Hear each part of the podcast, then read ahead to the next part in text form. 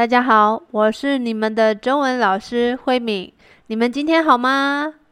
今天想跟你们聊一聊关于七夕的故事。其实七夕是农历的七月七号。你们知道七夕这一天也是中国的情人节吗？为什么七夕这一天是中国的情人节呢？这就要从牛郎织女的故事说起了。你们听过牛郎织女的故事吗？牛郎织女其实是两个人的名字，一个男生的名字叫牛郎，另外一个女生的名字叫织女。他们发生了什么故事呢？今天张老师就来说给你们听。很久很久很久以前，在天上的玉皇大帝呢，他有七个女儿。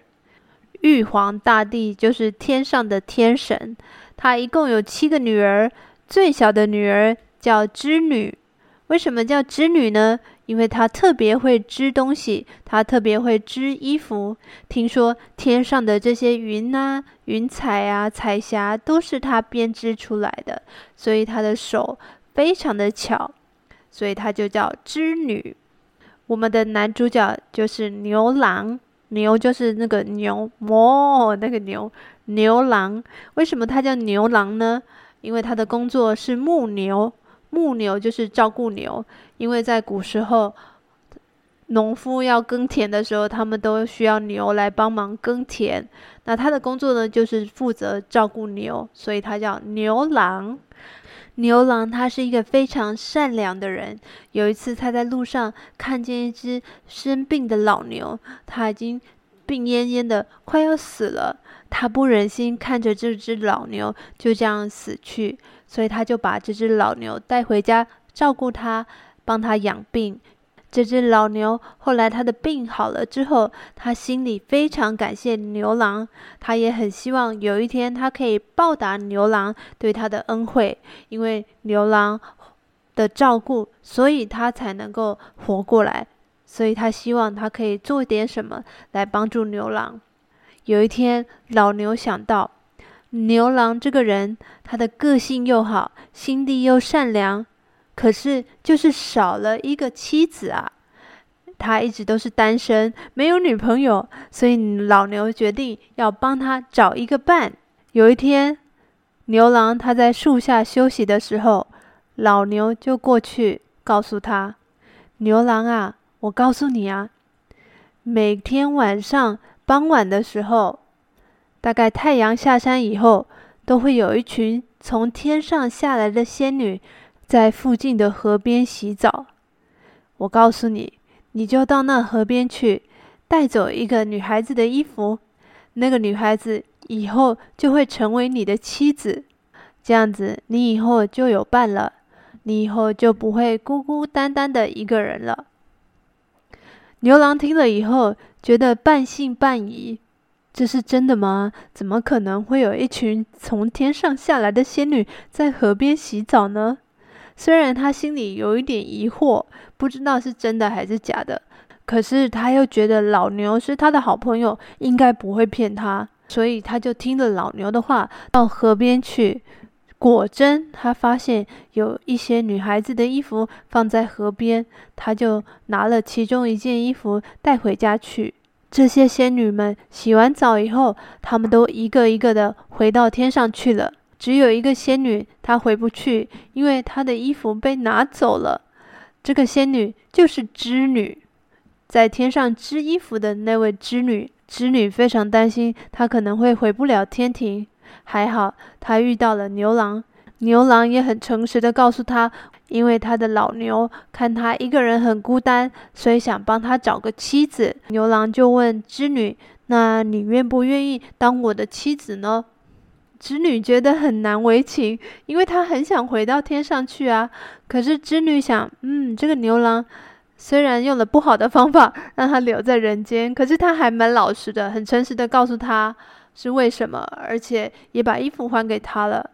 那我觉得牛郎应该长得蛮帅的吧，所以织女就答应留下来在人间跟他一起过生活，当他的妻子。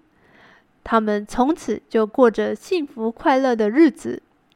啊，可是好景不长，好景不长呢，就是好的时间没有过太久。天神他发现了，哎，织女怎么没有回到天上呢？她本来的工作是在天上织衣服，可是现在这个织衣服的人不在了，她居然在人间跟这个牛郎在谈恋爱，这个是太过分了。所以天神非常生气，就派人到人间去把织女带回天上。可是那个时候，牛郎跟织女他们已经建立了自己的家庭，而且还有两个可爱的孩子，所以他们当然很舍不得要分开。可是没办法，织女还是被带回了天上。牛郎跟他两个小孩都好难过。玉皇大帝看到他们一家人被拆散，心里也有一点不忍心，所以他就答应牛郎跟织女每年的七夕。也就是农历的七月七日，牛郎和织女还有他们的两个孩子可以全家团聚。所以每年农历的七月七号就是七夕，也可以说是中国的情人节，因为只有在这一天，两个彼此相爱的人才能在一起。牛郎织女的故事真的有一点可怜，所以有的人说，七夕这一天常常会下毛毛雨。毛毛雨就是小小的雨，这些毛毛雨就是牛郎和织女他们见面的时候流下来的眼泪，好可怜的故事哦。如果你们谈过恋爱的话，就知道跟自己喜欢的人分隔两地，分隔两地就是在不同的地方，是多么痛苦的事情啊！所以，如果有男朋友、女朋友或是夫妻，他们是远距离恋爱。或是远距离的关系，我们也会说他们是牛郎和织女，因为他们可以见面的时间很少，可能一年一次或是一年两次。这样的情况，我们也会说他们是牛郎织女。你们身边有没有很多牛郎织女呢？就是远距离恋爱的朋友，或是你自己也是牛郎织女呢？你你目前也有一个远距离恋爱的对象吗？啊，对我来说，远距离恋爱真的太痛苦了。我跟我先生分开最长的时间应该是半年吧。那段时间他在中国，我在台湾。虽然我觉得一个人过生活也蛮好的，我也蛮习惯自己一个人去玩啊，一个人去旅行，一个人去爬山。但是总是觉得有好玩的事情，有很棒的感觉的时候，就是少了一个可以分享的人，心里还是会觉得很寂寞的。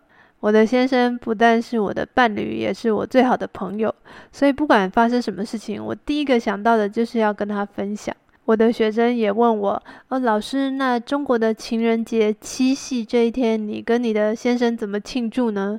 其实我们从来不会庆祝情人节啊，或是生日啊这种一般人会庆祝的日子，因为对我们来说，每天都是情人节，这样子是不是很浪漫呢？可能有些人会觉得太恶心了哦，张老师你在放闪吗？放闪，放闪是什么意思呢？放闪就是呃两个感情很好的男女，他们一直让别人看到他们感情很好的样子。旁边如果有单身的人看到哦，他们的感情这么好，看了眼睛很不舒服，好像看到太阳光一样，太闪亮了，太闪亮了，眼睛很不舒服。有的人还会开玩笑说：“哦，你们太闪了，我要戴太阳眼镜才行。”其实不瞒你们说，张老师是一个非常喜欢放闪的人。所以当你们听到张老师开始说：“啊，我跟我的先生每天都是情人节”的时候，你们就可以说：“张老师，你可以不要再放闪了吗？”这样子我就会节制一点，不要说太多。